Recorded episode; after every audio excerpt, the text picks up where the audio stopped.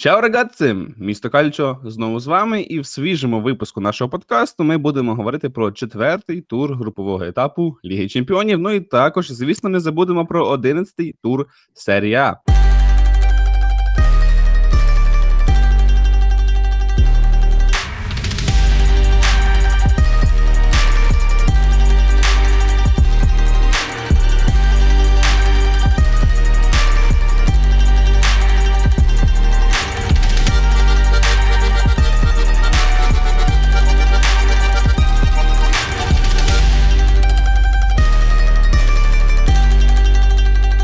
І сьогодні нашими спікерами будуть Андрій Дунець, автор телеграм-каналу Думки диванного експерта.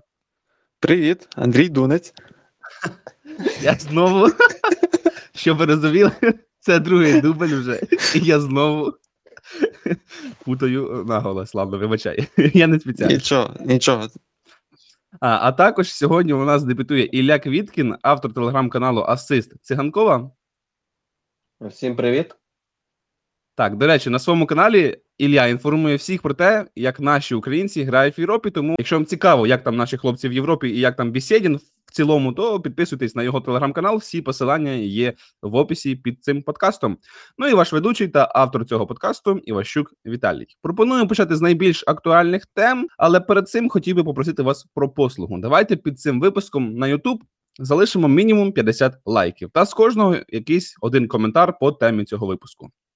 Нам важливий ваш фідбек, тому, будь ласка, не проходьте осторонь. Ще раз дякую. І починаємо, я думаю, ми сьогодні з Мілана. Матчі Мілана. На жаль, сьогодні не буде у нас Сергія, тому візьме на себе цю опцію. Візьмемо на себе цю опцію ми. Мілан ПСЖ. Давайте, якщо Андрій хотів би твою думку в першу чергу почути з цього приводу.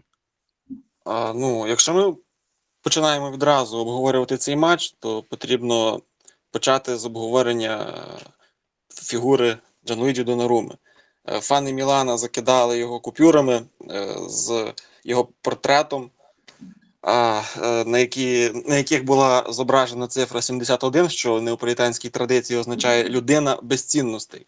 Е, от, власне, він у такому антуражі розпочинав цей матч кажуть, що гравці ПСЖ купаються в грошах, а Донарума в цій грі е, робив це в буквальному сенсі. Кальчополіс. Кальчополіс подкаст із найкращими жартами. Так, Так, а з е, приводу я хотів уточнити, а от е, я розумію, що там він не захотів продовжувати контракт, пішов як вільний агент, але я не розумію, чому так так озлобились фанати Мілана.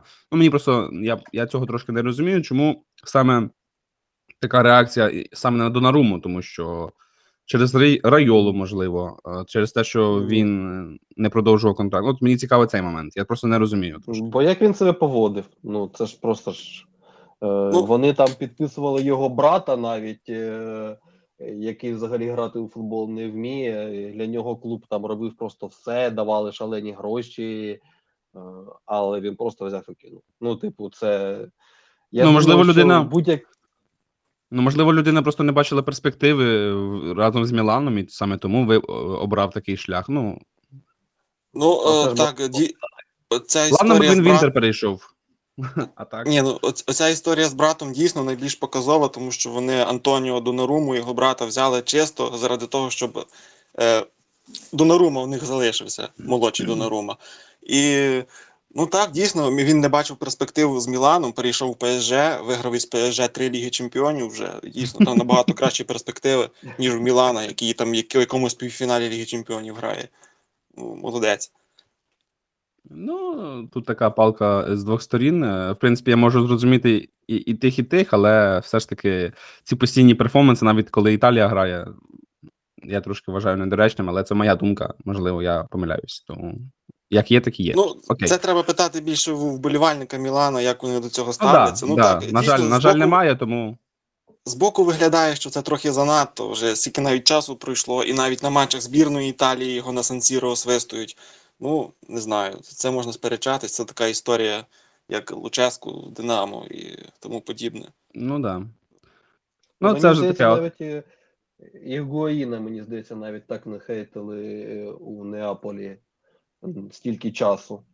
Ну, я не знаю, чи я не знаю, чи фотографії і там прочу атрибутику з, Донаруми в Мілані спалювали після того, як він перейшов в ПСЖ. Ну коли з його, коли Ігуїн саме переходив в Ювентус, то там були такі, звісно, перформанси, але е, Ну, в подальшому це якось да, воно якось не дуже довго було. Можливо, рік і, і все, і забулося. Ну, на матчах проти Наполі, звісно ж, згадувалося, але в цілому все. А ось е, прям з Донаруми, прям Міла, е, фанати Мілана, прям аж якось мені е, здається трошки занадто. Але то вже їхня справа. Ми нікого не засуджуємо в цьому плані. Окей, тому тоді хотів би трішечки по матчу, чи заслужив Мілан сьогодні перемогу? Як Ну, думаєте? про- продовжуючи про матч, ми закінчимо якраз про Донаруму. Цікаво, що він розпочав гру якраз у тих воротах, що знаходяться під курвою суд, там, де активні болівальники Мілана. І е, було цікаво, як він після першого входу в гру, коли впіймав м'яч після удару Леау здалеку, от трибуни тоді почали несамовито свистіти. А коли він віддав м'яч на шкрінєра, колишнього інтеріста, трибуни різко перестали свистіти. От, до речі, навпаки, мало би бути, коли м'яч в інтеріста, міланісти мали б навпаки якось бурхливо реагувати, а тут ситуація так склалася, що е, замовкли. Ну, потім шкрінєр забив гол і почав святкувати перед курвою Норд, перед тією самою курвою Норд, якою він часто святкував, граючи за Інтер. От е, така іронія склалася. Ну, а в цілому, от умовно, Ілля, ти ж м, по матчу, якщо ти матч дивився, то що скажеш е, з приводу саме гри Мілана? На мене Мілан награв на перемогу. Він вони виглядали краще, якщо не брати там стартовий відрізок там перші хвилин 10. То, в принципі, і були побоювання стосовно Калабрії проти Мбапе, але ж ну, Калаброїд просто видав матч життя, як на мене. І Лофтус Чік просто чудово відіграв. Е, і Взагалі він дуже подобається, як він виглядає у Мілані. Як на мене, це була цілком ну, по ділу перемога.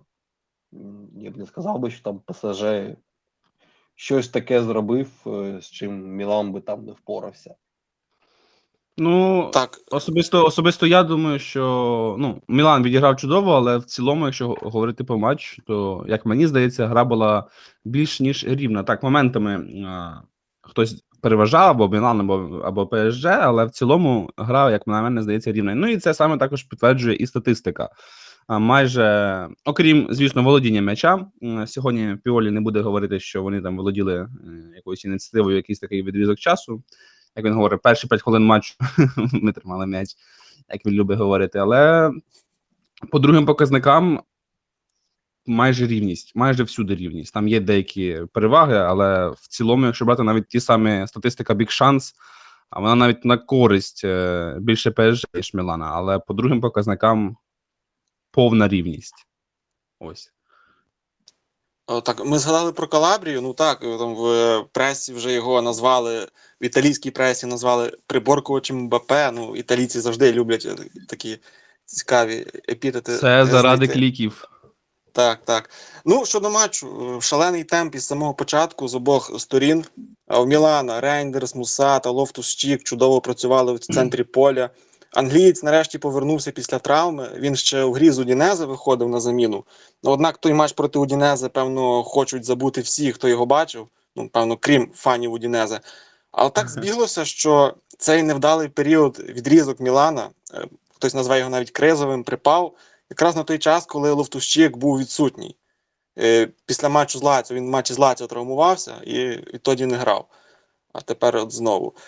Хоча, до речі, якраз Лофтущик не дограв зі шклінером на кутовому, коли ПСЖ відкривав рахунок. Так, а ну загалом, що сказати, Мілан робив те, чого не робив у Парижі та вже згаданій грі проти Удінези.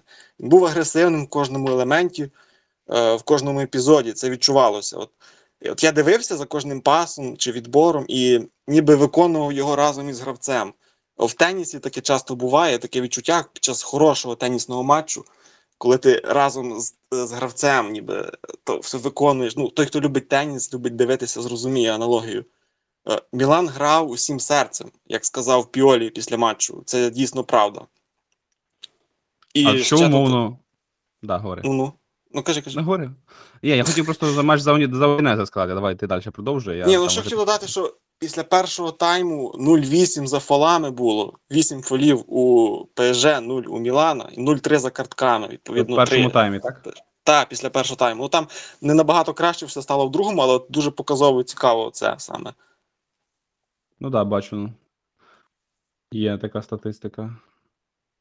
Але всі моменти майже вони також були створені в першому таймі, якраз. В другому таймі було більш, е, так мовити, спокійніша гра в плані створення моментів. Удари були, уда- у- у- 11 ударів за другий тайм, але в першому таймі було 22 удари. Тому другий тайм був більш спокійніший в цьому плані. Хоча дивно, наче м, ПСЖ, програ- ПСЖ програє, але якось особливо не атакують, особливо моменти не створюють. По другому таймі вони навіть створили менше, ніж той самий Мілан. Хоча в них володіння там під 75% за другий тайм. Тому що це Хоча чому я дивуюсь? Хоча чому я дивуюсь, да, я, я, я постійно забуваю, хто в них зараз е, тренер, Луїс Енріке. Я, Там на старті сезону таке взагалі було у кожній грі просто.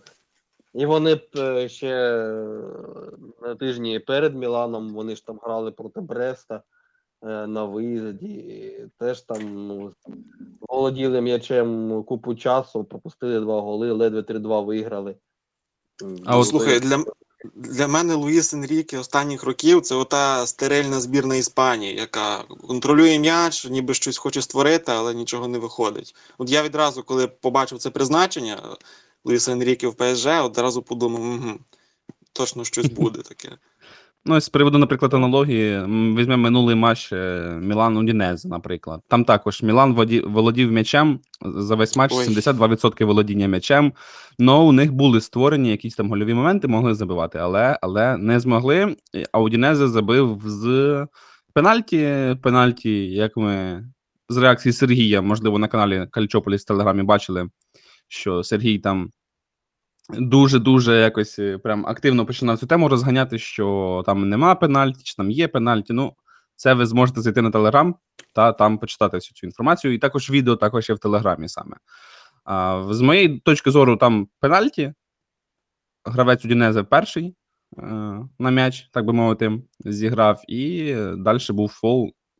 І пенальті, як на мене, заслужений. Ти, Андрію, що думаєш? Ти також там бачиш, Ну, читав і бачив ті Я відео. всі. Читав, але я б не хотів зациклюватись на тому епізоді. Ну, Мілан провів ганебний матч просто. Ну, там, можливо, і були якісь моменти. Я матч дивився, але все, що мені запам'яталося, це от е, в кінці, коли там дальні удари Флоренції, воротар рятував, і ще якийсь там дальній удар. Оце все, що вони, в принципі, створили. От прокинулися в кінці. Гравці Мілана. Ну звісно, там е, схема теж була така: там, два нападники, один з яких Йовіч. Коли один з нападників твоїх Йовіч, це вже насторожує. Але Мені цікаво, на що розраховували саме е, Піолі і керівництво Мілану, коли брали Йовіча. Чи він що він буде забивати, чи як? е, ну, Е, а його ж там, здається, безплатно взяли, там, ну, або мізер якийсь там, чи щось таке. Ну, навіть безплатно, знаєш, якось. І цей гравець після переходу свого в Реал якось зовсім зник. Так, в нього там були пару голів в минулому сезоні за Фіорентину, але таке, якщо чесно, прям. Це правда. А, ну, ми Прям- ще, ми ще, мабуть, не закінчили про матч із ПСЖ. Ми мусимо Та згадати ні, про да, ключ- ключовий епізод матчу на початку другого тайму, е, коли всі лежали, але Тео зорін... ну, Хакімі там впав, він думав, що вже м'яч виходить в аут. А Тео зорієнтувався, подав на Жиру, і Жиру обіграв Мілана Шкрінєра. Особливо приємний гол для вболівальників Мілана. Знову ж таки, якщо порівнювати матч проти Зодінези, то тут Мілан грав якось е, з бажанням. В матчі проти Удінези вони страждали. Е, Хоч і там Ну- володіли м'ячем і били, але вони страждали, в них нічого не виходило. Тут а, в цьому матчі прям було приємно за ними спостерігати. Так, це був страшенний контраст. І в цьому матчі був ключовий матч для Мілана. Він е, в цьому матчі собі виборов правило, ой, право сподіватися на вихід з групи. І тепер Ну так, там взагалі закрутилося ситуація, все. там така ситуація ще, що Дортмунд, як на диво, моє е, на першому місці, другий ПСЖ 6 балів, третій Мілан 5 і. Ньюкасл четверте До, місце до речі, бали. Дортмунд. З нами ж сьогодні вболівальник Дортмунда. Так, що він, Ілля. що він думає? Цікаво, цікаво. Давай таку коротеньку а, про Дортмунд е, в плані таблиці, чи є в них шанси вийти, чи, чи вони знову, як завжди, в ключовий момент а, сядуть в калюшку. Ну, як завжди, сядуть в колюшку, е, звісно. Е, Тут я не знаю, що розраховувати. Я чесно, я не бачив гри проти Ньюкасла, тому що в цей час же, е, грав Шахтар. Угу. Е, Я пропустив е, цю перемогу. Я не знаю, як вони після Баварії обіграли Ньюкасл. Я не розумію, що там сталося взагалі. Але ну, обіграли молодці. Е, Це вже чудово. Ну, я не вірю в те, що Дортмунд вийде з групи. Я не вірю, що Дортмунд е, взагалі зможе набрати очки проти ПСЖ, проти мотивованого ПСЖ. Маріус Вульф проти Мбапе це занадто складно. Це, це не Калабрія, це взагалі не захисник. Тому, Ну ось, ну ось коли ми, е, коли ми в першому випуску, в пілотному, коли ми обговорювали всі групи, я робив я робив наступний прогноз, що ПСЖ виходить там без варіантів, е, тобто вони спокійно вийдуть, але поки що ми бачимо, що ну, спокійно не виходить. Дві поразки, дві, дві перемоги. А, і борються, борються поки що. Е, І я прогнозував, що Мілан має взяти друге місце. І Дортмунд там може побидається з Міланом за це саме друге місце. Але поки що, поки що складається така картина на момент чотирьох матчів, що Дортмунд у Дортмунда поки що найбільші шанси, але все залежить від того, як вони далі свої матчі проведуть. Тому що Я по статистиці, що якщо брати, у них три м'ячі забито, два пропущено за чотири матчі. Статистика, що то типу Алегрі, але Я думаю, що будуть третіми, просто програють ПСЖ, і ну, максимум там буде нічия з Міланом. Ну, я Мілан, ні- Мілан нічия не влаштує, треба бажано перемагати в наступному турі. Там далі виїзд до Ньюкасла, а Ньюкасл вдома не такий, вибачте, пересраний, як на виїзді в Лізі Чемпіонів. Бо ці два там матчі Ньюкасла. Так, Там так. так, така зараз ситуація з травмами, там пів половини команди немає, тому вони зараз що, що дома, що на виїзді. Там буде важко. Але Арс- Арсенал обіграли в чемпіонаті, тим не менш. Ну, і втратили ще гравців. Ну. Ну, тому там ну, вони цей ритм не витримують. тоді, в принципі, я думаю, Ні, що ну ще, Ні. ще можу сказати Давай, трошки. давай. так. давай, давай. Ну, після такого матчу вже розмови про звільнення Піолі не зовсім доречні. Хоча е, ну, вони були. Казали, що там, якщо Мілан е, не виграє ці два матчі проти ПСЖ та Лечче, то все. Е, Навіть перед грою проти ПСЖ на стадіоні не увімкнули цього разу пісню. Тра- Традиційно співають цю Піолі on Fire, вболівальники. Е, Луїджі Гарландо, автор е, газети, по-італійськи гарно написав з цього приводу, що вже після матчу написав, що змінюється музика, змінюється і Мілан. Тепер Леау on fire. Так він це обіграв. Але Піолі, він як барон Мюнхгаузен, щоразу витягує себе з біди за волосся. Ну, при тому, що волосся в нього на голові не зовсім є, але то таке. Ну, дійсно, Піолі це така персона, яка колись приходила. Вже скільки? Вже 4 роки минуло. Приходила як е, нібито тим, тим, тимчас... Блін, заїкаюсь. Тимчасовий варіант. Але от. е, Так, я пам'ятаю, тоді він всіх е, здивував. Я думав, що це максимум призначення на півроку, і то може на менше. А, а тоді, ж його- тоді ж уся прогресивна частина вболівальників, е, до якої я й себе відносив, вважала, що має бути рангнік, і всі плювалися, Да, ну що це з да. Піоліх, ну у нього немає ніяких досягнень, кризовий менеджер. Ну і так е, думали всі, ну ще півроку, ще півроку. Ну і так завжди, коли в Мілану якась криза з'являється, всі думають, ну ще півроку, там почекаємо до зими чи до літа, і далі будемо звільняти. Ну і оці ще півроку тягнуться вже 4 роки. І Піолі навіть успіхи має неабиякі. Ну, Так, я навіть пригадую, як у день його призначення хештег Піоліаут був там серед, серед лідерів. Тобто Людина взагалі ще не, ну, ні матчу. ні ще не прийшла в клуб, вже, вже, вже можуть звільнити. Але я не знаю, чого так хотіли рангніка. Ну, це, це, з цього я сміявся, чесно.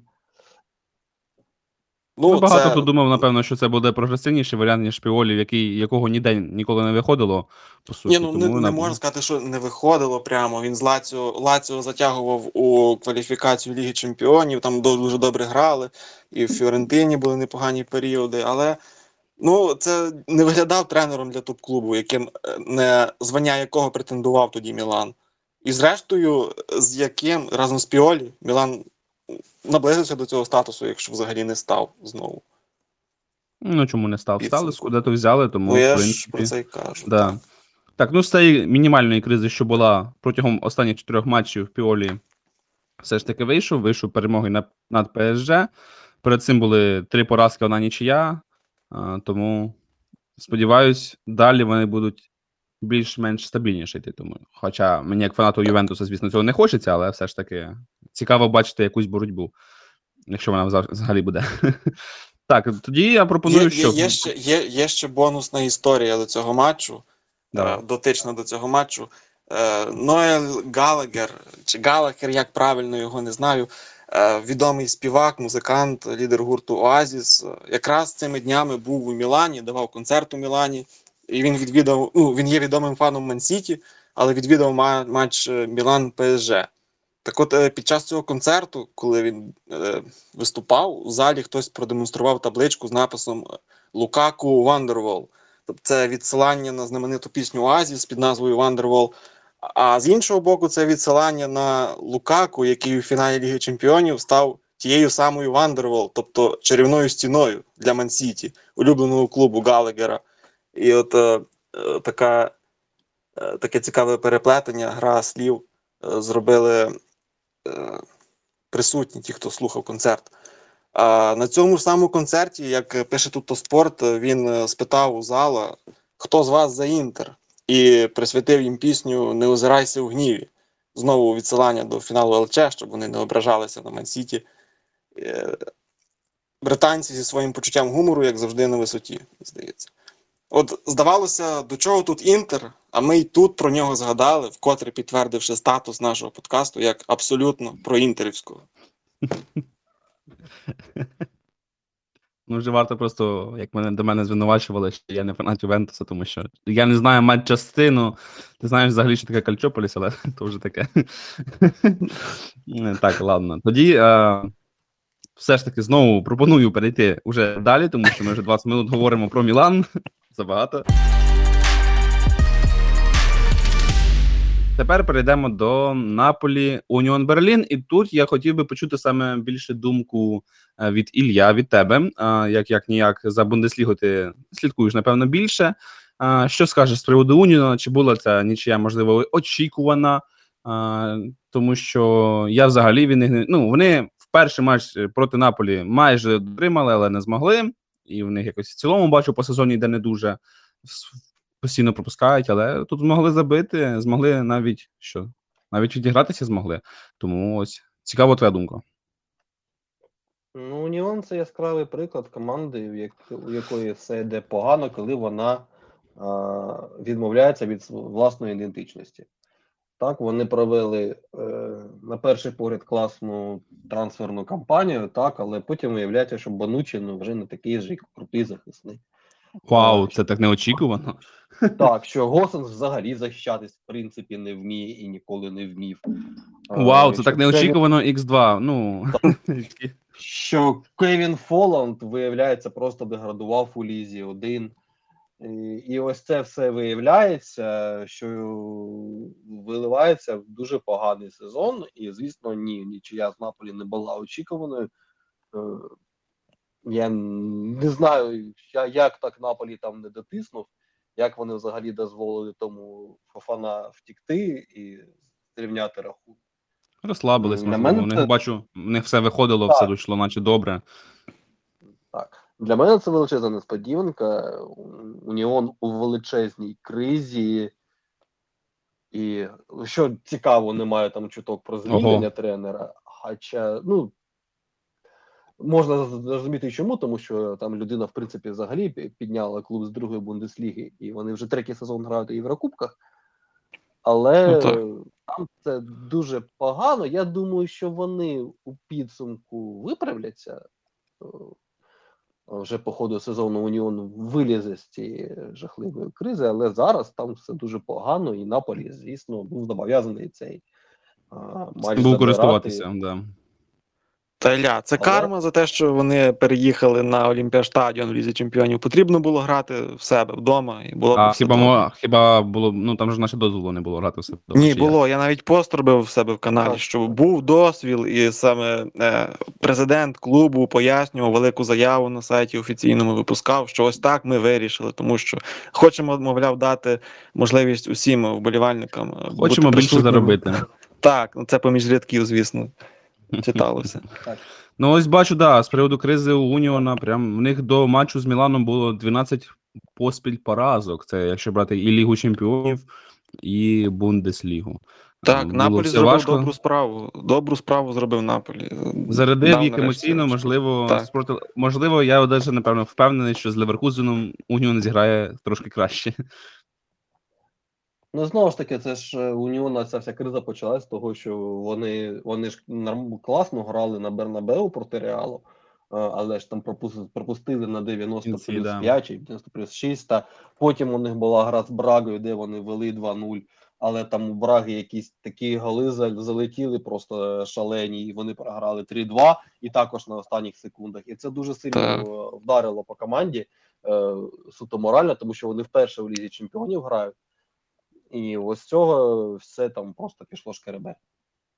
Окей, а от з приводу тепер е, Наполі. В цілому, е, Андрію, що скажеш, е, чи був Квіча Хварцхелія сьогодні, точніше вчора, е, в гарній формі, чи показав він гарну гру, чи як зазвичай? Ну, якщо хочеш з Хвічі розпочати, ну там його апофеоз його випуск, в- виступу у цьому матчі припав на кінець поєдинку, коли він заходився виконувати мудрика, тобто демонструвати відсутність футбольного інтелекту. Ну це ще таке, але ж і невміння обігрувати суперника він теж демонстрував, що для футболіста з репутацією мега-дриблера є поганою новиною. Ну, у нас є Олексій, теж в нашому подкасті, який дуже любить Карацхелі у лапках. І е, він теж міг би щось додати. Ну, дійсно, просто з людини ліплять мегазірку, але в таких епізодах елементарних, коли можна віддати пас, коли можна навіть просто обіграти, обіграти, можна, він не обігрує. Хоча, здавалося він такий мега-дриблер. Я, до речі, читав е, вашу цю вчорашню переписку з приводу, ну, в чаті нашому з приводу Хвічі Кварцхелії, і от в цілому, і от мені стало цікаво, я після матчу зайшов, продивився всі статистичні портали, там Хускорт, Софаскор і тому далі. Подивився, навіть в Твіттер заходив, шукав по тегу його, і ось знайшов наступну інформацію, що от, е, Хвічі в цьому матчі 7, точніше 6 з 7 вдалих спроб дриблінгу. Тобто, по статистиці в нього лише одна невдала спроба. Ось також, це, це, це мені цікаво, що це були за спроби. Я, я просто матч дивився, але так послухавши тебе, шість е, вдалих із тепер- семи.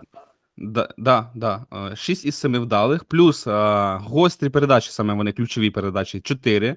4 ключові передачі, довгі передачі 4 з 4 точних. А, точність пасів загалом за матч 84%, 41 з 49. Тобто, в цілому, по статистиці, по статистиці в нього прям у, гарна дуже статистика. Якщо не брати, звісно, до уваги втрати володіння за м'яч, це 22, 22 Ну, я- втрати. Я вважаю, що ця статистика заслуговує бути присутньою в пості Вілата на каналі. Ось, і 7,9 оцінка, 7,9 оцінка від SofaScore. Тобто Ну, клас. по, по Наполі він був найкращим гравцем. В Наполі саме його- оцінили Ну, як, е, як найкращий гравець матчу. Кварадона. Кварадона, одне слово. Ну, а в цілому, якщо брати по матчу саме по грі Наполі, то давили Уніон. Я не знаю, як вони не забивали. Володіння, знову ж таки, щось типу Луїса Енріке, там більше 70% володіння, ударів, майже 30 ударів. Але з цих майже 30 ударів, якщо бути точним, 27, лише 5 в площину воріт. А, тобто б'ють, а б'ють вони мимо. А, кутових 18 кутових, Алегрів зараз. Ти що, якщо б Алегрі дали йому 18 кутових, це напевно було б від кожного гравця атаки по хитрику. Ну, до Олегрі ми ще дійдемо сьогодні. Ще дійдемо, ще дійдемо. Штрафні удари, 14 штрафних ударів. Просто тотальне домінування, але беремо до уваги знову ж таки статистику Big Chance. Це великі моменти, Шанси. явні гольові моменти. Да, великі, ну, Big Chance. Е, удари в штангу 1-1. Тобто і Уніон в штангу бив, і Наполі в штангу бив. По, а саме по великим штанг, е, шансам 2-1 на користь саме Уніон Берліна. Тобто вони могли навіть і вигравати в цьому матчі, де вони, по суті, майже весь матч сиділи в захисті і ну, створювали. Моменти в них були, але рідко. Але в цілому могли, могли і перегравати Наполі. Я А, ось не ну, розумію. Так, говори. В першому таймі було щось дуже схоже на домінування Наполі. Дійсно, це було, була впевнена гра, і це здавалося е, як е, матч, який ну, повинні господарі вигравати. А, треба згадати трошки по грі шикарний гол, коли один крайній захисник Маріо Руй подав на іншого е, Джованні Ді Лоренцо, а в порожні ворота забивав Ангіса. Щоправда, цей гол скасували, але я пропоную вважати голом Наполі в цьому матчі саме цей гол, а не оте непорозуміння, коли м'яч відлетів у ворота від Політану. Нехай це така компенсація буде. А, е, в, дійсно, в перерві все виглядало так, що це буде впевнена перемога Наполі. Навіть гол Фофана не сильно збентежив, адже здавалося, що е, ну, Адзурі грають із запасом, проте е, чомусь його не використали. Потім, вже пізніше, під кінець, е, після виходу з Сімеони замість Лоботки почали грати у два форварди разом з Распадорі. Сімеоне грав. Навіть Ді Лоренцо біг в ту зону центрофорварда під час позиційних атак, але результату це не дало. Знову згадуємо. Були перспективні виходи. Знову згадуємо про Кварцхелію, який грав ну просто тупо. Просто якщо ти дивишся футбол, бачиш, людина грає тупо. Без думки, ну як, як мудрик. Ну е, я- яскравий епізод ще був на четвертій е, компенсованій хвилині, коли Рахмані, замість того, щоб пасувати вперед, е, пішов із м'ячем у напрямку власних воріт. От е, є такі ситуації в кінці, коли е, сильніша команда прагне відігратися, коли е, суперник вже там збирається біля власного штрафного, і м'яч в центрального захисника, володіння, і він починає атаку йти вперед, розпочинає наступ. А він розвернувся і пішов у напрямку, напрямку власних воріт. І треба було чути, з яким невдоволеним гулом зустріли це трибуни. Ну просто це вибух був. А, і їх можна зрозуміти, адже лише два з семи домашніх матчів в цьому сезоні Наполі виграв. Е, Вдумайтесь, два з семи. Але треба пам'ятати, які суперники були: Е, Реал, Фіорентина, Лаціо, Мілан. А обіграли лише Сасоло та Удінезе. Ну але Ну і- про кризу про кризу я б все одно не говорив. Е, Як люблять зараз. Про- Ну- Був період, коли казали, що Гарсія розвалює Наполі після чемпіонства. Ну це дуже натягнуто там. Після чемпіонства е, очікувати, тим, тим більше е, чемпіонство Наполі для них це рідкість, і е, очікувати, що вони знову прийдуться катком по лізі, що знову без шансів, тим більше при зміні тренера, це була дурна затія, щось очікувати. Потрібно просто було, ну як я напевно думаю, вірити в команду і сподіватися на щось гарне, але не, вірити в те саме чемпіонство. Тому ну, це завищені, завищені очікування, якась. е, Це вам не Баварія, яка в Бундеслізі спокійно півхрама може брати чемпіонство, а тут е, трішки конкуренція все ж таки, я думаю, є. Яка б вона не була, але вона все ж таки є. І Наполі очікувати знову чемпіонство. Вони, звісно, як- каже е, мій улюблений Алегрі, вони головні претенденти, одні з головних претендентів, але зараз саме більше шансів саме у Інтера. А з приводу тренера, е, та наче непогано грає, так нестабільно. Там були і поразки, були і нічиї, але в цілому бали набирають. Зараз вони як їдуть у лізі.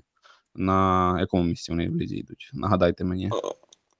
Чи зараз. Четверті, четверті, четверті в лізі, 21 бал. А, Ні, та все нормально, все нормально Да, в ну- чемпіонаті. Ну... в лізі чемпіонів все нормально. Е, Наполі однією ногою в плей-офф. Там просто потрібно не програти Бразі, а за сприятливих умов все може вирішитися ще навіть в п'ятому турі. Да.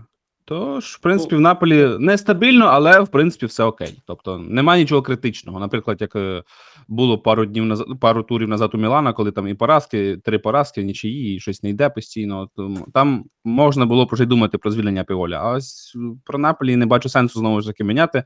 Хоча, е, як, наприклад, вчора казав Моджі, Де, Де Лаурентіс хоті, дзвонив Конте, спілкувався з ним і хотів е, його витягнути посеред сезону до Наполі. І якщо б він його витягнув, то б е, тренера Наполі Луїса е, то тренера, тренера Наполі було б звільнено. Але м, Конте відмовився. Конте сказав, що ні, я хочу цей сезон відпочити, побути з сім'єю. Це вже другий це він раз третій вже говорить за останній місяць. Його постійно за це журналісти докопують. Він відмовився, і Моджес сказав таку фразу: він хоче повернутися в Ювентус. І тут уже питання до фанатів Ювентуса, чи хочуть вони, щоб Конте повернувся в Юве. Моя особиста думка, я не знаю. Типу, з з одного боку, це окей, а з другого боку, якось таке, але про це поговоримо вже трошки пізніше. В цілому, по матчу Уніон Берлін і Наполі зрозуміло, перевага повністю від Наполі, але Уніон для себе нарешті щось здобуває. Цей один бал. Це б їхній перший бал в лізі чемпіонів, якщо не помиляюся за всю історію. Так, в історії, так. Так, це перший бал. І, в принципі, все. В Наполі шанси є спокійно виходити в плей-офф. На цьому нічого, так сказати, не критично. А, тому пропоную переходити далі. Далі у нас Лаціо Фейнорд. Андрію? А, ну що про Лаціо сказати? Ну, можна почати з загального. Перед стартом цієї Ліги Чемпіонів не покидало враження, що Лаціо може забути, що це саме Ліга Чемпіонів, а не Ліга Європи. Ну тому що група така: там Селтік, Фейнорд. Вони з обома цими суперниками останнім часом саме в Лізі Європи перетиналися, і з обома робили це невдало. Е, Обидва рази з групи навіть не виходили. От є таке в Лаціо, що вони не налаштовуються на Лігу Європи, і тут знову такі суперники: Селтік, Фейнорд, ну знову Постійно говорили, коли вони грали там в Лізі Європи, постійно говорили щось і, і в Лізі конференції, щось. Лаціо це та команда, яка ніколи не загострює уваги на е, цих е, Єврокубках, воно їм не цікаво. А зараз вони грають в Лізі Чемпіонів, і ось тут ну, таке враження склалося, що ну, вони не зацікавлені в е, матчах Ліги Чемпіонів. Їм важніше, як до речі, Гліб говорив, що напевно більш важливіше саме а, серія А. Можливо, я правильно зрозумів його, але ну я саме так це почув. Тому що, але, наприклад, візьмемо серію А, то там була поразка Болоні 1-0 в минулому в минулому турі. Так а тут Болоні, перемога. це, це не Так. стидно. Ні, ну Болоня, там Юра Шевченко її нахвалює в цілому. А, так, е, програти Болоні не стидно, але якщо команда на щось претендує, то вона повинна якось, напевно, боротися. І ну, хоча б нічого тому матчі можна було брати для Наполі. Хоча по грі, по грі е, там рівність була, як на мене. Тобто не скажу, що Болоня прям вау. А, у Лаціо там удар в штангу був, вони навіть могли нічию робити, але ось в цілому, в цілому матч був більш скудний на моменти. Тобто, особливо якихось прям фієрії з ударів, голів можливих не було там за весь матч всього. Скільки це там? 17 ударів по воротах, 11 саме від Лаціо, але один удар в ствір в площину воріт. Все. Е, Там Чіро, Чіро Імобілі не грав, до речі, я так бачу, да, не грав Чіро Імобілі. А, Кастеляно знову таки грав. Як Сергій каже, і я цієї думки також притримую, що Кастелянос це не той форвард для серії А, можливо, можливо, ще розіграється, але поки що, особливо там, як його Юра теж розхвалював, він поки що, на мою думку, не виправдовує. Але давайте ближче до саме матчу е, Фейнорда. З матчу Фейнорда. Чи заслугована тут перемога від Лаціо? Що скажеш? Що скажете? Ну, е, Сарі, там дійсно про Болонію зараз не варто говорити про матч проти Болоні. Для Лаціо на даному етапі сезону саме Ліга Чемпіонів важливіша. Хоч як там би Сарі не розказував, що е, Ліга Чемпіонів це для нас бонус, але е, ні, е, важлива Ліга Чемпіонів, це видно, як вони грають. От в Лізі Європи Лаціо так не грав, не намагався здобути перемогу. Е, Про це свідчать і постійні голи в компенсований час. От е, у цьому матчі знову Лаціо забив вирішальний гол в компенсований час. Щоправда, вже не до другого тайму, а до першого. Е, І Мобіле провів 200-й гол за Лаціо. Теж це варто відзначити. Спасу, спасу Філіпе Андерсона. так, так. Лотіто там кажуть, після першого матчу верещав, чому ми не купили Хіменеса, бо там нібито вони цікавилися ним. Хіменеса, який є в першій грі Феєрив, який, в принципі, в Фейнорді зараз дуже добре грає. І навіть е, чутки є, що там Інтер його хоче, я щось таке читав. Але Та куди? Них там Лаутаро, Тюрам, куди їм ще цього? ну куди? Ну не завадить там на для Лаутаро і Тюрама хтось краще, ніж Арнутович та Санчес, тому що Ну, це все-таки потрібен хтось третій серйозний. Арнутович і Санчес це таке для заткнути скотчем діру більше. Хоча це um... зараз працює. Хоча на даному етапі сезону це працює. Працює, я думаю, буде працювати. Це знову ж таки, якщо проводити аналогію, а з Ювентусом аналогію можна проводити, тому що ну, команду будує той, хто будував колись і Ювентус. Я про нашого е, улюбленого спортивного директора говорю. А, але не про це. А, давайте по матчу більше. По матчу. Що я можу сказати? А, чи по статистиці, ось мені цікаво, наприклад, володіння м'ячем на користь Фейнорда, удари на користь Фейнорда, удари в площину на користь Фейнорда. Тобто Лаціо забив з єдиного єдиного удару в площину воріт саме від Чіро Імобіле. Це було ну знову ж таки я казав в кінці першого тайму, і після того все. По другому тайму там один удар за весь другий тайм. Це був косплей знову. Це був косплей на Макса Алегрі від Старі. І мені ось цікаво е, такий інсайт від е, з нашого чата. Е, Гліб каже, що от йому приємно дивитися на такі матчі. Ось він. Я такий: о, ти мене розумієш? Ти мене тепер розумів, чому, чому я вболіваю за Івент. А, говорить, коли ти виграєш 3-0, там нічого цікавого. Це я, кстати, зараз е, глібені слова е, пере- переказую. Ти виграєш 3-0, в принципі, все очікувано, нічого такого. А от коли ти виграєш ледве-ледве, там 1-0, там єдиним ударом в площину воріт, о, аж, е, так би мовити, прокидається якась в тобі якесь, якісь почуття до цієї перемоги. Ти радієш цим перемогам, тому що вони дуже-дуже важкі. Ось і єдиний удар ці площину. поча- Починаєш розуміти цінність, знаєш. ці Да-да-да. Коли вони такі. Коли вони такі важкі, ти розумієш, наскільки важко, але все ж таки ця перемога є. Ми її здобули, і можна цьому порадуватись, можна про це написати. От, і Глібу, Глібу, Гліба це влаштовує, і чому ні? Думаю, других фанатів Лаціо, якщо є перемоги, то вони будуть влаштовувати. Так, можливо, не такі феєричні, як були раніше.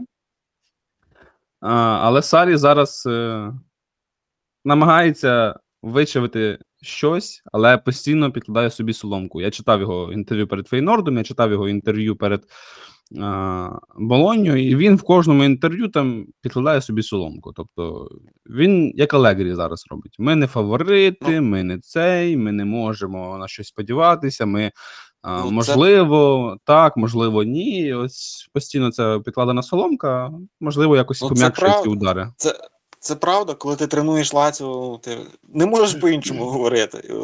Коли ти тренуєш отакий Лаціо в цих умовах. Дійсно, про Сарібол варто забути вже як, як і про казочку про те, що Сарі це догматик, який не може підлаштовуватись під гравців і ситуацію. Ну, бачимо, що може. От, е, це точно не, не той Сарі, який був. Грати проти Фейнорда першим номером е, давати простір, коли у тебе в захисті Патрік і Ельсеїд Хюсай, ну я не знаю, це було б таке е, епічне Ну, так. Ну, все, все правильно вони зробили, вони нормально зіграли. І, е, вони повністю закрили цього Хіменеса, його не було і видно, що, що він там був. Так, ну його найгір... у нього одна з найгірших оцінок по- матчу. У нього там дуже дуже погана статистика за цей матч. Опущені норма- два явні гольові моменти. Тобто він міг двічі забивати, і двічі він ці явні гольові моменти упустив. І тут я хотів би похвалити Провидаля. Е, Провидаля, який знову, так би мовити, дуже дуже виручає свою команду. Ну, вони нормально використали слабкі сторони Фейнорда. е, Там о, той правий фланг е, у Фейнорда, той Ньюкоп, він е, ну, слабкий захисник доволі. Це найслабший, як на мене, гравець взагалі у Фейнорді, з того, що я бачив. І Ну, по оцінки він зіграв всього 20 хвилин. Він травмувався, його замінили потім. Ну, взагалі там просто проблема, я знаю, що є на правому фланзі, і вони цим флангом нормально так тисто фланців. Ну, нормально вони зіграли, і я не знаю, як вони могли проти Фейнорда грати інакше. Так, я ж не кажу, що погано. Вони зіграли так, як зараз е, і хоче Сарі. А, прагматично, а, використавши єдиний свій гольовий момент, по суті, і здобули, здобули цю перемогу, і з чим я їх і вітаю. А, важливо, щоб італійці здобували бали в Лізі Чемпіонів. І ось по таблиці перше місце Атлетико Мадрид 8 балів. Друге місце Лаціо 7 балів, третє місце Фейнорд і четверте Селтік.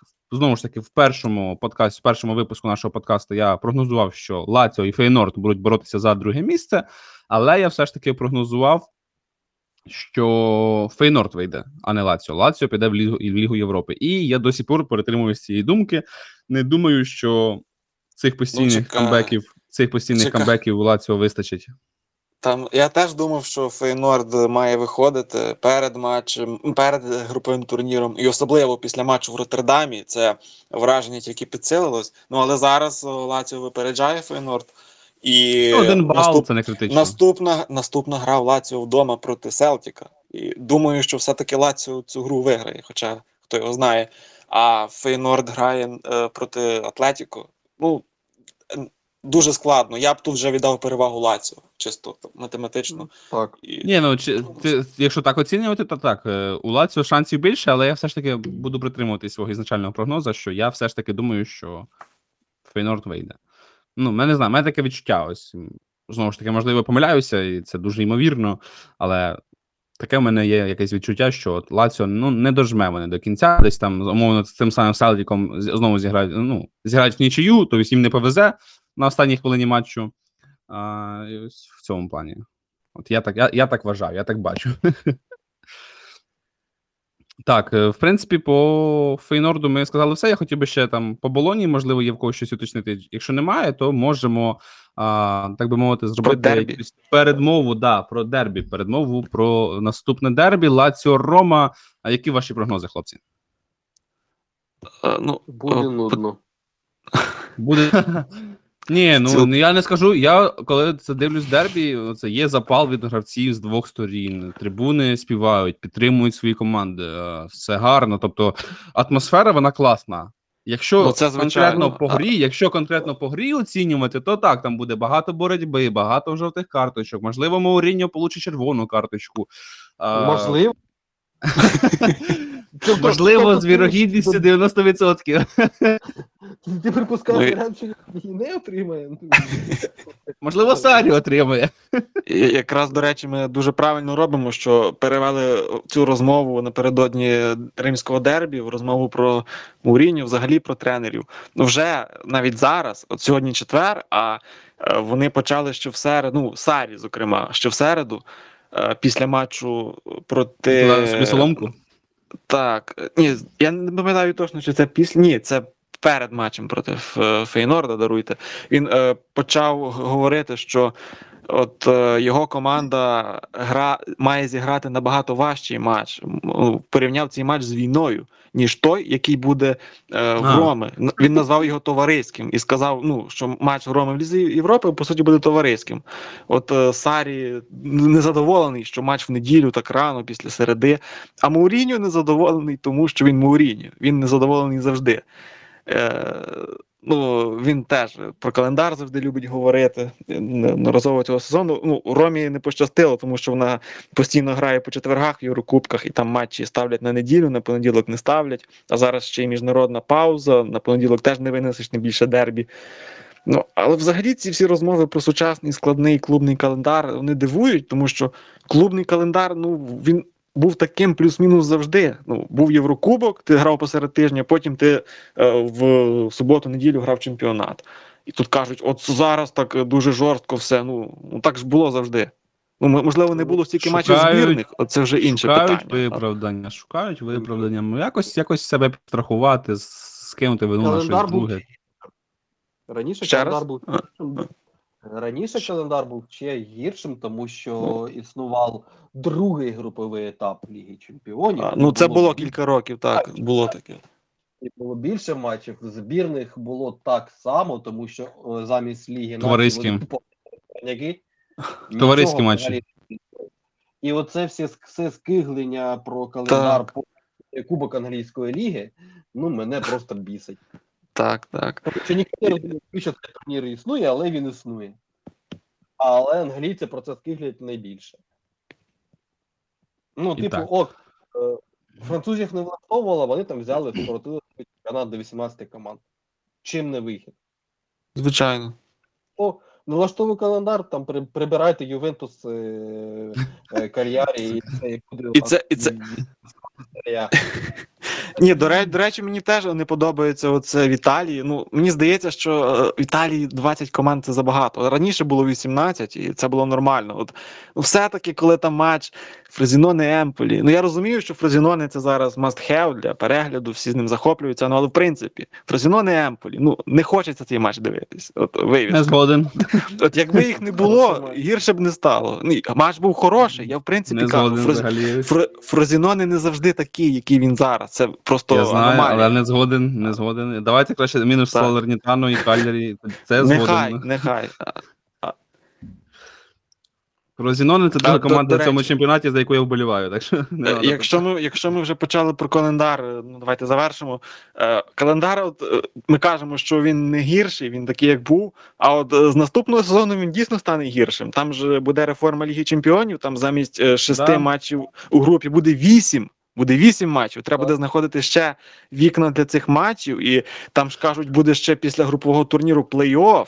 Плей-офф перед плей-офф. Тобто, щоб тобі потрапити в одну восьму, тобі треба буде ще два матчі на виліт зіграти. Тобто, це вже що виходить 10 матчів буде в групі. Ну, Ну, не- ж там вже перші вісім команд, які так, ну о, частина, частина виходить напряму, але частина гратиме ще. Ну я, я не розумію, куди вони збираються це все, це все запихнути, при тому, що ще збірні, ну куди? І при, і при тому, що вони там збирають чемпіонат світу грати знову взимку в Саудівській Аравії, так? О, ну це ще треба дожити там до Судівської Аравії. Ну і тим більше, коли- що Ну, ж літом, ще ж літом буде цей чемпіонат Європи, і Ну. якось занадто перенасичений буде календар в цілому. Ні, для ну, я, я, я просто цієї історії з вісьмома матчами в групі не розумію. Тут шість, вони ледве влазять. Там ж е, там граєте і чемпіонат, і кубок, і лігу чемпіонів, все забито, і збірні. Ну куди ці два матчі ще втиснути плюс? Ну, Я не розумію. Ну, для клубів, які хотіли створити суперлігу, де грати купу матчів взагалі один з одним, і при цьому не скасовувати чемпіонати, ну, Щось придумають, щось придумають, хай це. Ну можливо, можливо, кваліфікацію якось врізати і починати групу грати в серпні, вже, а не у вересні, як зазвичай. Тоді ну ще можна зрозуміти. А Можливо, матчі збірних якось переносять, можливо, матчі збірних якось перенесуть. або більш грати, або точніше. знаєте, гра. Або грати Лігу Чемпіонів на Boxing Day 25 грудня, знаєте, замість АПЛ. От тоді 24-го, 24-го матчі в АПЛ, 25-го м, кл- кл- клуби з АПЛ вже грають в Лігі Чемпіонів. Нормально, я думаю. Я, я, я згоден. Мені подобається. Так, ну тоді, в принципі, по цій до темі я також. ну ще, ще Давай, перед давай, матчем давай, давай. Рим... повернемось до римського дербі, все-таки, бо ми трошки не туди пішли. А, з чотирьох римських дербі Мауріньо виграв лише одне. Три взагалі програв. І також цікаво, що Лаціо домашнє дербі не програє вже майже 7 років. Так, тут можна сказати, ну яке домашнє дербі, це ж один стадіон, Олімпіко, там е, завжди грають, але все-таки квоти вболівальницькі вони будуть на користь Лаціо. Тобто десь буде співвідношення 70 на 30. Е, Тому це дійсно буде домашнє дербі. Воно завжди виглядає домашнім для тієї команди, яка є номінальним Це- господарем. Я навіть знайшов, коли останній раз вони вигравали. Рома вигравала на виїзді умовно, а Лаціо в дербі в рамках ем, серії А. Це було 2016 рік. У грудні, 2016 якраз рік, майже да. 7 років, так. Е, Да, 4 грудня 2016 року перемога 2-0 на користь е, Роми. Тоді забивали Найн Голан і Стротман. Це була остання їхня перемога Так. на виїзді саме. Ну, умовно. Ну, умовно, на виїзді, але Да, все-таки умовно. це... Так, тоді все, можна, можна далі рухатись, Андрій. дозволяю. Давай, Віталій. Спасибо, дякую, дякую. Так, тепер е, переходимо до наступного матчу. Також в рамках Ліги Чемпіонів. Інтер вийшов до плей-офф ЛЧ. Що скажете? ну А, це Інтер- взагалі чудово, тому що вони подивіться стартовий склад, яким вони грали. Там Бісек в основі вийшов, Алексіс. Ну, вони, типу, Інзагі е, чітко зробив ставку на чемпіонат і Ну так, бачу, Бісек, е, Фратезі в складі, е, Ау- Аугусто знову ж таки в основі. Ті люди, які в основному в основі не грають, вийшли сьогодні в основі. І Санчес. Так, Вони Санчес. Бісека поміняли, поміняли, Санчес поміняли, але все одно здобули перемогу. Ну, ну да, знову ж таки, ну, перемога над тоненького. Забили Ну- єдиний гол, забив Лаутаро, забив на 85-й хвилині і забив він його з пенальті. А, Але це було за- по грі. Вони дійсно грали Так. краще і виглядали краще. І цей гол він назрівав увесь другий тайм. Да, ну, Інтер дуже багато створював, але знову ж таки, як я вже і раніше підмічав, і зараз підмічу, знову якась нервозність у них. Знову а, якісь, наче створюють, але не виходить, не виходить реалізувати, і вони починають нервувати. І це дуже видно по грі, коли ти дивишся. Ну, я не відчуваю впевненості від них. Можливо, мені так здається, але знову ж я це вже який раз повторюю, і знову це, це сама картина. Знову таки в рамках ЛЧ в них не виходить, вони нервують, і ось ледве, ледве, ледве. Хоча по моментам там, в них XG більше двох, е, ударів 17, 6 в площину, а, багато створених. Вони могли там по 3-4 м'ячі забивати. Для Зальцбурга взагалі ніяких моментів не було з великих. Прям в них XG 0,6, тобто, ну там, можливо, награли на один гол в цілому за весь матч, але по факту моментів прям небезпечних у них також не було. Дуже багато фолили, чотири жовті карточки на, на весь матч на дві команди взагалом. Е, Фолів дуже багато: 17 у Зальцбурга, 14 у Інтера. Е, Відчувалася загальна нервозність якась, і ось знову таки, знову на тоненького. Ну, ця нервозність, про яку ми говоримо, вона, ну, в принципі, зумовлена якраз тим складом. Згадували про Бісека, це його перший матч у стартовому складі за Інтер. І е, взагалі там Дармян на правому фланзі грав, Фратезія Неберела грав, е, в парі з е, Тюрамом грав Санчес, е, Карлос Аугусто, а Марко грав на фланзі. А, Ну, так, це був такий експериментальний склад. Але е, ну, це зайве свідчення тому, який він е, глибокий в Інтера. Навіть е, от такий Інтер е, на виїзді здобуває вирішальну перемогу, е, створюючи дійсно, створюючи купу моментів. Там мало бути більше, ніж 1-0, мали забувати ще в першому таймі. Там був супермомент у Бастоні, який впритул там. Ну, від його голови м'яч впритул відскакував там в сторону воріт, але трошки е, повз відскочив. Там Фратезі з суперпозиції пробивав, не влучив по воротах просто з меж штрафного. Ну, в другому таймі, там вже особливо під кінець, дійсно посипались моменти. Лаутаро, там після його удару воротар перевів перекладину, потім забили нарешті. Ну, я б не назвав цю перемогу якоюсь натужною. Ну, все до, до цієї перемоги йшло. Та йшло, але знову ж таки, із пенальті на 85, і нервозність, знову ж таки, ну. Ну, звичайно, чисто формально, з, з усіма ознаками так. Ну і було, нотка такого була. Але ну, все добре закінчилося. Зараз Інтер буде намагатися вийти все-таки з першого місця, тому що потрібно Сосідат перемагати, щоб легшого суперника отримати. Ну, до речі, з приводу Хоча да, тут- Сосіда- Сосідада, з приводу там буде важко. Дуже я здивований цей команд. Я, ну, всі ми розуміємо, чому ми до неї відносимося погано, але е, будемо оцінювати саме по грі. Я дуже здивований по статистиці. В них 7-2 забитих пропущених, а у Інтера 5-2 в цей самий момент. Ну, це але в обох, таке там. е, але Інтер- рівно, але, але в цілому Інтер, рівно, як- тобто. якщо ти згадаєш матч Інтера проти Бенфіки домашній, ну там скільки могли забувати? Там якби не Трубін, там і 4-0 могло бути, там один Могло. міг хитрик робити. Та... Могло, а от з приводу Бенфіки і Трубіна, ось в них прям все дуже погано. Ну, це вже інше питання. да. Там і Сосєдат мав 6-0 робити. Тому... Ну так, Це, це не вони показник. прям- Ну. Це, це, Ну, знаєте, це типова команда Рогера Шмідта у другий, третій сезон Рогера Шмідта. Це я, я взагалі не здивований, бо просто ця людина не вміє вдовго когось трену, тренувати. Чув, чув таку історію, так. І в ПСВ в Ну. нього таке було, здається. І, І, і було те Так. і зараз так само в Бенфіці. Там в чемпіонаті вони наче й виграють якісь там же лесенти, але натужно знову ж таки там Трубін тягне пенальті, і якщо він його не тягне, там були проблеми. Ну там ну, взагалі гри немає. У тої Бенфіки, яка була минулого сезону, просто навіть і близько немає. І проблема не лише відсутності Гонсало Рамуша. Там все значно глибше і, Дарвіна Нуніса, так? Треба. Щоб він з Лутона його забрати, бо там боже, мене просто вразив момент на вихідних цей промах. коли він не постійно попав. Так, так. Ну, Ліверпуль це моя давня любов, я коли за них вболівав, я цей матч дивився, просто хапався за голову. Така ремарка. Так, ну в цілому, Ну, в принципі, це тут- важко інтерес з ними, звісно, бо там один Кубо е, зараз просто неймовірну форму демонструє. Ну, так, Сосідат. І він і в Барселоні мав вигравати на вихідних. Я трошки бачив цей матч. Застав кінець, Так. коли вони там в компенсований час пропустили. А, ну, дійсно сильна команда, але думаю, що Інтер може вдома на Сан-Сіро обіграти їх. Може. Чому ні? Ну чому ні? І, Може, але тут ще, тут ще питання, що краще вийти з другого чи з першого місця, бо іноді буває, ти виходиш е, з першого, а там тобі попадається, там, не знаю. Хтось не дуже такий простий, як. е, Подає Баварія тобі Але- з другого Але зараз е, в, цьо, в, ці, в цьому груповому турнірі все виглядає так, що дійсно нібито всі фаворити, вони з перших місць виходять, так що варто перше все-таки посісти. Особливо Борусія, яка на першому. Ні, з першого місця є шанс, що тобі випаде Манчестер Юнайтед. З другого немає. Ні, ну Манчестер Юнайтед він Є не, не вийде. Вони на останньому місці там все в таблиці. Ну є шанс там їм, одне. їм, їхати, їм їхати в Стамбул, а потім е, грати з Баварією, ну таке.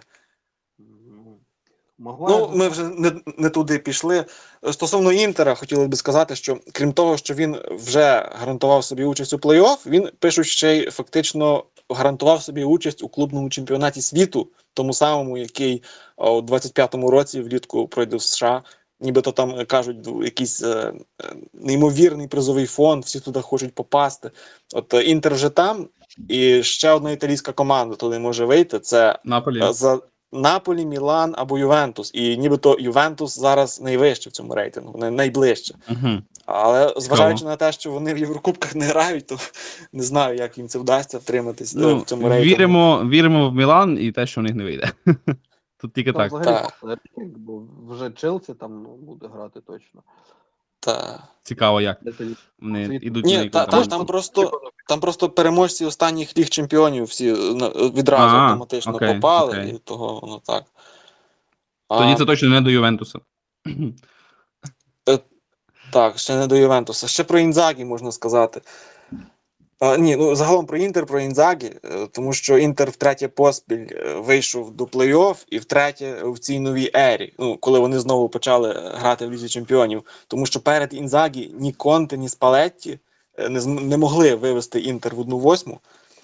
А крім цього, Інтер вдруге оформив вихід, вдруге в історії оформив вихід до плей-офф за два тури до кінця групового етапу.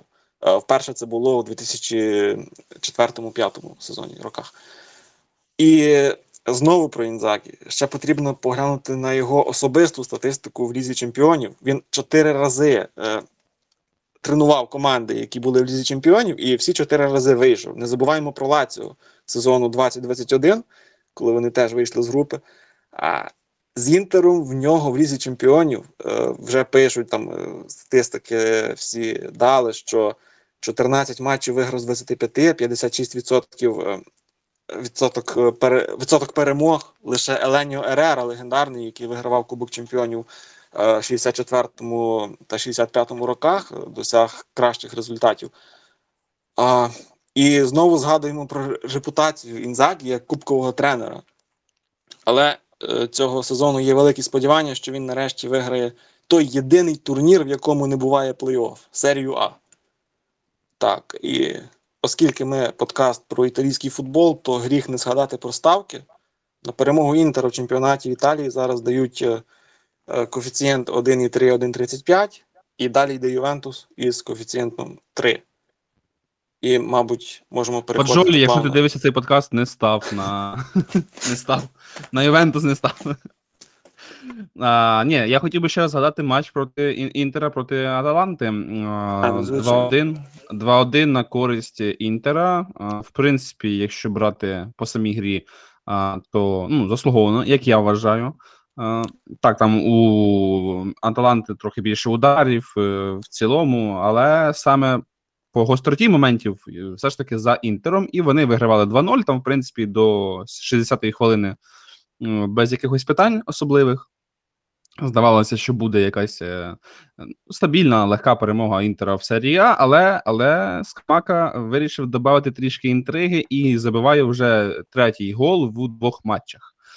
Скамака оправився після травми, набирає непогану форму, і ось це буде велике питання саме, наприклад, до матчу з Україною, наприклад. Якщо він буде грати в основі. Якщо там нічого не станеться, то ось е, захисту України доведеться трошки попотіти, щоб його стримати. Так, а, Скамака не набирає Скамаки- шикарну форму. А якщо не буде скамаки, то буде легка перемога, як у нас. Ну, я не кажу, що матчем лег- Ні, да, ні, звичайно, десь- звичайно. Ну, Там є кому грати, є Распадорі, є, можливо, і мобіли буде там ще щось. Але ну, Ні, в цілому, просто в мене, в мене днями був діалог там з одною людиною. Е, говорили Про про перемогу? шанси, про шанси України з Італією. Я там е, сказав про Берарді, а він такий, а хто це?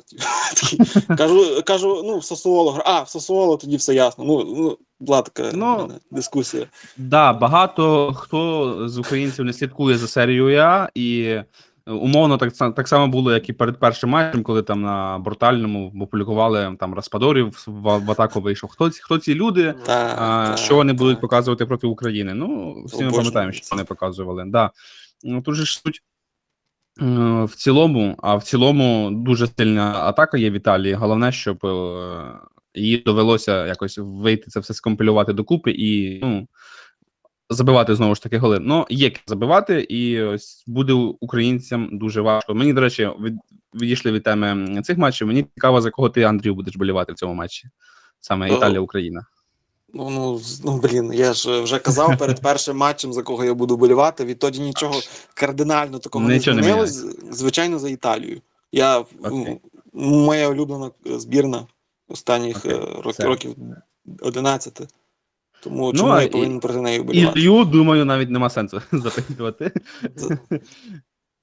І зараз Ілля говорить, я за Німеччину буду вболівати.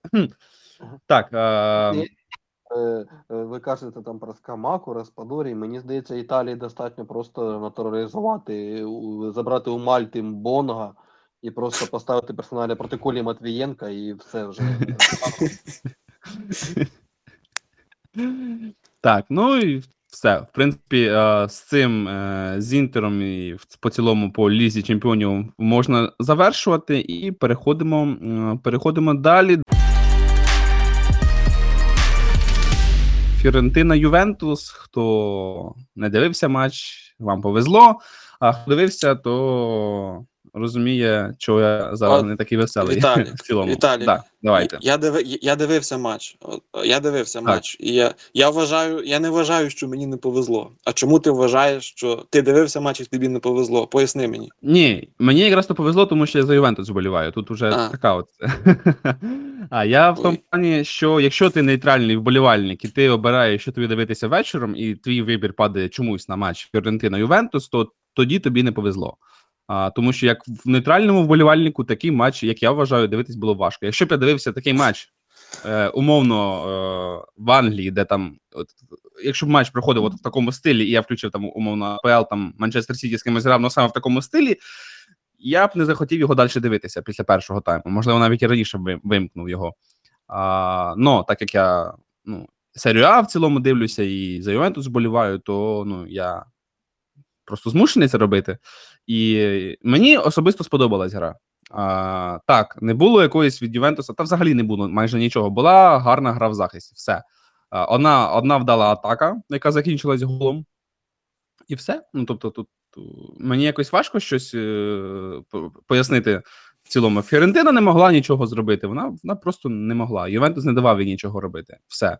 Якщо, можливо, у вас є якісь питання до мене або в цілому по грі, то давайте я відповім. Але ну мені просто нема про тут нема про що Ну. розмовляти взагалі, тому що матч був такий, просто нема про що говорити. Не знаю, ти кажеш там, що в нейтральному це гра не цікава. Не знаю. Я, я як нейтральний фанат, який завжди боліває проти Ювентуса, в принципі, отримав те, на що я очікував, коли вмикав цей матч. Ну, Ти вмикаєш Алегрі і чекаєш от саме такого футболу, що Ну от, нічого а- Я теж дивився цей матч як нейтральний. Ну, я не приховую своїх симпатій тепер до Алегрі, але ну, в принципі, я не вболіваю ні за Ювентус, ні за Фіорентину. Але мені цей За матч Інтер. сподобався. Е, е, Нехай, як скажеш. Е, так от, е, мені було дуже дивно читати ці думки, що це було важко дивитися. Ну, я, можливо, е, дехто з вас знає, я на, на, на каналі в себе написав після матчу пост, що там мене здивували оці е, висловлювання, зокрема Віталія Волочая, який цей матч коментував. Він там в кінці сказав, що я розумію, це дуже важко. Чому дуже важко? Ну, не зрозумів. Також він там навів статистику, просто подав однобоко, що там Фіорентина повністю переграла Ювентус, там е, неймовірні цифри.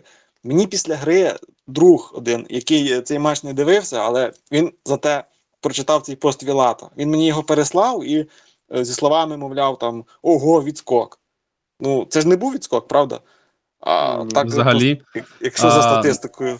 Якщо брати статистику до уваги, то Фіорентина з 18 ударами е, до моменту 70-ї хвилини, вони за 70 хвилин нанесли, нанесли 18 ударів, то вони тільки тоді догнали Ювентус по XG, у якого було 3 удари за ці 70 хвилин. І тільки тоді вони змогли догнати, догнати Ювентус за XG. Вони Фіорентина просто взяла кількістю, кількістю ударів. І саме так, тому у них такі великі там е, показники XG, показники очікуваних гольових передач, удари, удари. Але дивимося на статистику більш якось е, занурено, і удари мимо воріт 11. Блокування ударів від Фіорентини. Ну тобто, коли вони били, Ювентус блокував удари, 10 заблокованих ударів. Дев'ять кутових, Так. які взагалі нічим не помічалися. Дохиріща е, подач, навісів, а, які йшли в молоко. Там за весь матч, можливо, я згадаю один момент, коли Фіорентина подала той навіс, а в них було там більше 41 навіса, якщо, не- помиляюся. 41 навіс за весь матч. Це навіть Алегрі е, щось е, е, навіть до такого не, не, не може до, до такого досягти за, за Ювентус. А, це все йшло в молоко. Ювентус став автобусом, а це був автобус. А, Ювентус наглухо закрив весь свій захист, і ну все. Фіорентина просто не могла нічого зробити проти цих гравців.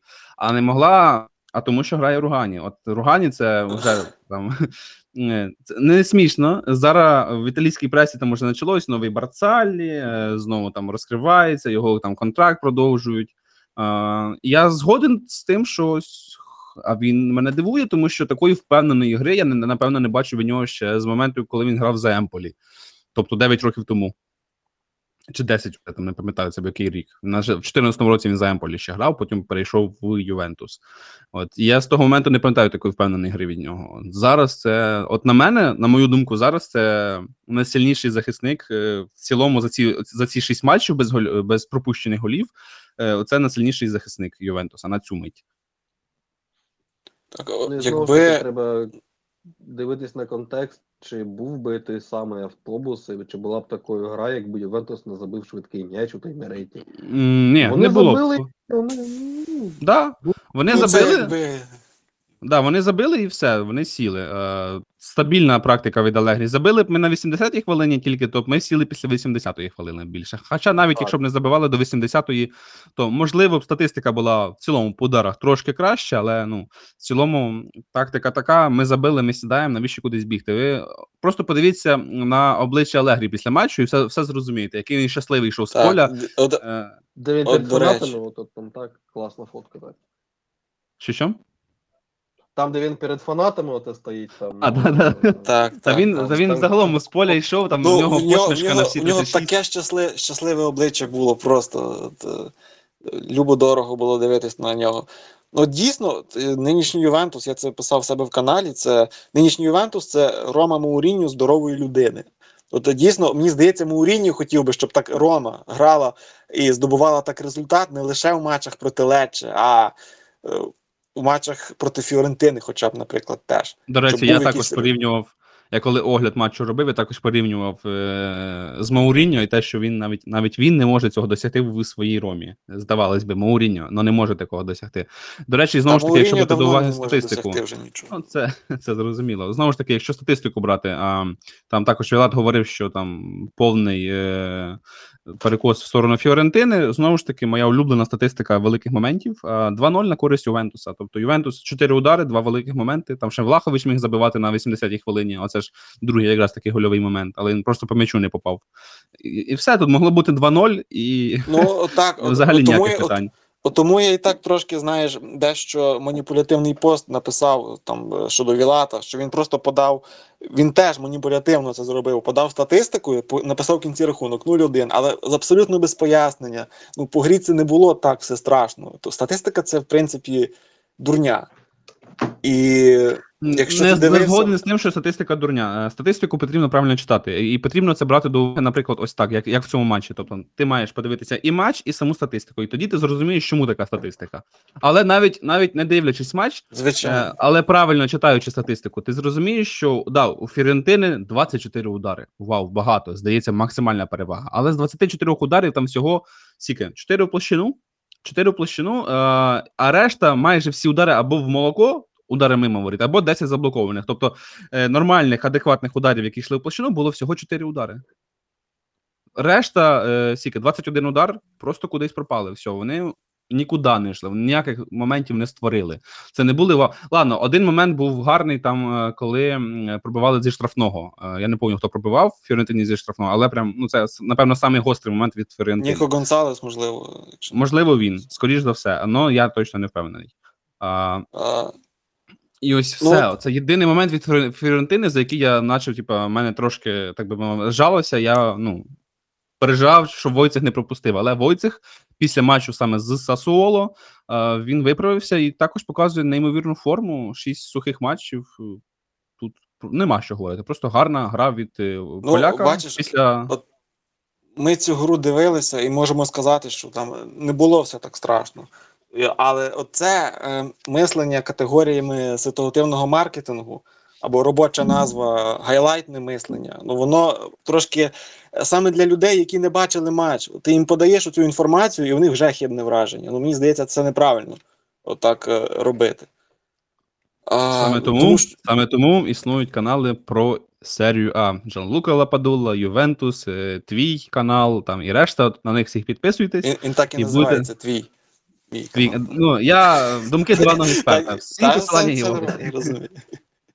Ну, Тому ну, так, ти, ти згадав, що о, після тієї катастрофи проти Сосуоло Ювентус 6 матчів без пропущених, все дуже добре.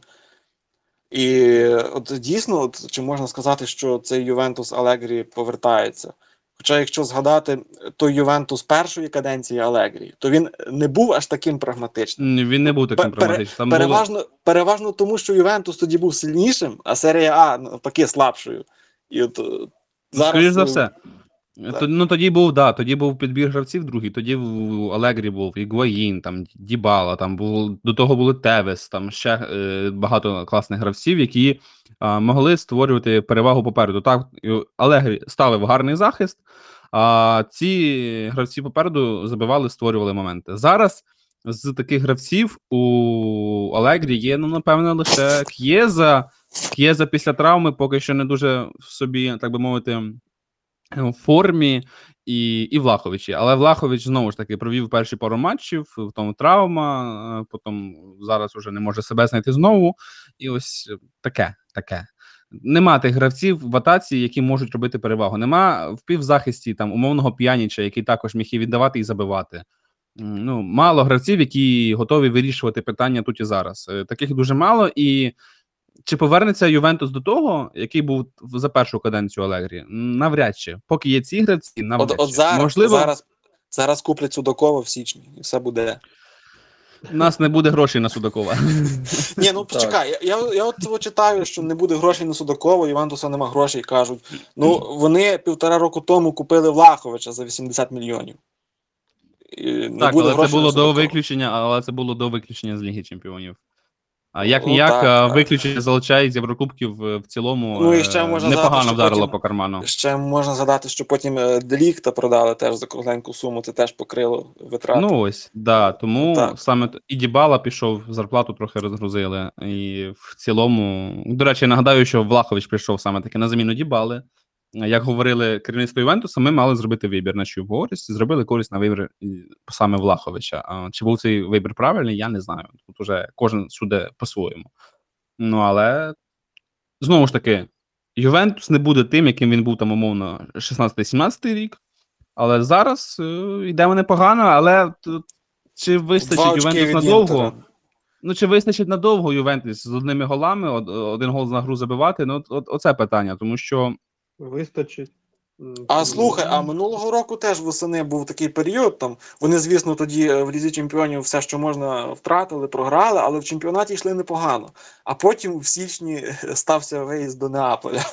Пам'ятаєш, Ну, і 1-5, да, і п'ять- чи, Да, чи 1,5 0,5. там. Ні, 1,5, наче, наче 1,5 було. Да, це...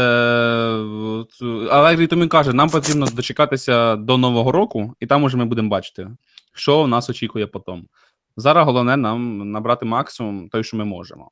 Але знову ж таки, головні претенденти це Наполі, Інтер і Мілан. Ну, як він говорить, знову ж таки. Тут за Скудето поки мови нема. Я в Скудето не вірю. Я хочу, звісно, але я не вірю. І ось, в принципі, все. Як на мене, Ювентус головний фаворит. Так всі говорять, тому що так багато хто говорить, і в Італії, і в цілому. А чого, а чого головний фаворит? А тому що немає Єврокубків. Окей, ну як на мене, зна- Не лише тому. Ну, тому А що чому? дає ось такі серії, як оце була зараз, е, тому що Наполі, в принципі, слабкий, е, значно слабший, ніж був, е, і не зрозуміло, чи взагалі залишиться Осімхен взимку у Неаполі, а Ну, Інтер, хто там Челсі дасть за А, нього Ін- а 150? Інтер, тому що Інзагі, А. так? Тому що кубковий тренер. Ні, тому що Інзагі, тому що він, я думаю, Інтер знову буде доволі далеко у Лізі Чемпіонів, і вони не витримають Не вистачить сил. цього. Ну, е, да, можливо, з цього боку перевага є якась, але я буду готовий робити якісь прогнози і, можливо, якусь надію починати, е, так би мовити, вірити в неї. Це після матчу з Інтером. Він буде 26 жовтня, якраз після перерви на збірні. Ось ось тоді е, можна вже буде, можливо, якісь висновки робити, але Алегрі вже свою соломку підстелив і вже сказав, що цей матч не буде вирішальним. Про другі е, матчі серія. Ми хотіли з Іллею за Фрозіноне з тобою пару слів сказати, правильно? Так. Давай Взагалі тоді. Я дуже цікава твоя думка з цього приводу. Давай. Ну, взагалі, на Фрозіноне мені дуже подобається ця команда, тим, що як вони влітку взяли Суле, Беренече, так, і а, Аріона Ібрагімовича, це молоді гравці, які, в принципі, ще до Фрозіноне можна було казати, що вони там входять десь ну, топ-50 там талантів світу, так? Тому що Ібрагімович він у Баварії дуже великі надії подавав. е, Солє, Беренече у Ювентусі теж доволі непогано е, виглядали ще у Gen. І вони не зробили ставку. Але що мене найбільше дивує у Фрозіноне, то це Реньєр. От я коли побачив, що він переходить у Фрозіноне, я просто пам'ятаю цю людину у е, цьому у Барусі та у Жироні. Е, Найбільш блідого гравця взагалі просто пригадати важко. І коли я бачу, що він переходив Фрозіноне, ну думаю, все, це остання його команда у Європі. Все тут. Зараз він тут провалиться і поїде себе грати в Куритібу з Хесе Родрігесом. Але ні. Оце мене більше дивує прогрес саме цього гравця. Він дуже класно виглядає у Фрозіноне. І за рахунок нього ну, дуже цікавий півзахист. Ще й мені подобається Ді взагалі як тренер. То дуже така цікава команда мені. За ними спостерігати зараз. Ну так, Подобається. це одна, це одна із найцікавіших команд. Також і Болонья. А, і ось ці дві, дві, оці дві команди, Фрозіноне і Болоня, це для мене найбільше відкриття цього сезону. А, от за Фрозіноне там знову ж таки я слідкую, тому що там і гравці Ювентуса. Е, Поки що, на жаль, не грає а, більш стабільно, як я хотів би цього. А, саме наш бразилець Каю Джорджа. На жаль, поки що не виходить. Але асист уже один віддав, можливо, трошки форму набере і, можливо, буде грати більш стабільно. А в цілому, так, і, і по Ібрагімовичу, це, якщо не помиляюся, наймолодший гравець. Це він якого 2005 року народження. А, це перший гравець 2005 року народження, який забив в серії А, якщо я не помиляюся. А, в нього в тому матчі е, гол плюс пас в матчі проти Емполі. І ось, е, непогана, е, непогана гра від нього, і він якось це, наче його перший вихід в старті, чи я помиляюся? Да, це перший Так, ви- вихід його в старті, перший вихід в старті, і сразу, сразу м, така непогана гра. І також він ще забивав в Кубку Італії, також він забивав в Кубку Італії в ворота Торіно. А, ворота Торіно тоді був це да, його перший гол на п'ятій хвилині матчу він тоді забив. Також непогано. І той самий Рейнер якраз таки й забив е, з чи Райнер, чи як там правильно, е, забив е, з пасу Каю Джорджі на, на 98-й хвилині вже матчу. Так. Ось. е, По, хотів би ще по Болонні пару слів сказати, де вони зараз в таблиці. Вони зараз в таблиці йдуть на шостому місці, на місці Ліги конференцій. Дуже шикарна в них форма. Вони востаннє програвали саме якраз таки в першому турі в матчі проти Мілана, і після того просто щось е, неймовірне пішло. Багато нічиїх, але і перемоги, і перемоги почали тепер іти. У них уже і голи почали забивати. Що? Шосте це ж місто, місто Ліги, Ліги Європи. Це кваліфікація наче в Лігу конференції, ні? Ну там Ні, може це бути з якщо нюансами. Кубок Там залежно як кубок завершиться ще там. Ну так, да. ну просто я дивлюсь по таблиці, тут пише шосте місце конференція, п'яте місце Ліга Європи. М, Ну, Там, це так, да, якщо все залежить. Так, це якщо, це якщо Кубок Італії виграє Фразіно. А там ще ж може бути, що від Італії буде 5 команд в Лізі Чемпіонів, якщо Італія да, добре в таблиці коефіцієнтів буде йти. Так що там ну, таке рано говорити. Якщо ми вже про Болонію сказали, то треба згадати, що в цій неділі не буде не лише римське дербі, а ще одне дербі в Італії. Дербі Деля Пеніно. Це матч Болонія Фіорентина саме. Вони між містами Болонією та Флоренцією там близько 100 кілометрів, але їх там поєднує історія гірського хребта, і тому дербі так називається. Дербі Деля Ну, буки віддають перевагу саме е, Фіорентині, на, на, їх користь коефіцієнти грають. Але в останній матч, коли Болоня грала на виїзді проти Фіорентини, тоді Болоня виграла, виграла 1-2. А, забили переможний гол на 47-й хвилині. Там Арсаліні асист віддавав. е, Ар- Арсаліні ще тоді дуже шикарний матч провів, там гол плюс пас. Ну, це буде цікава гра. Це, якщо ви хочете щось подивитися з цікавенького, то Болоня Фіорентина буде дуже цікавий матч. Дві команди, які вміють і забивати і грати Ще уточнення Фіорентина Болонія все-таки. Ну, Ну. Фіорентина, так, Фіорентина, Болоня, да, вдома на у, я ж вдома саме у Фіорентини грають. Так.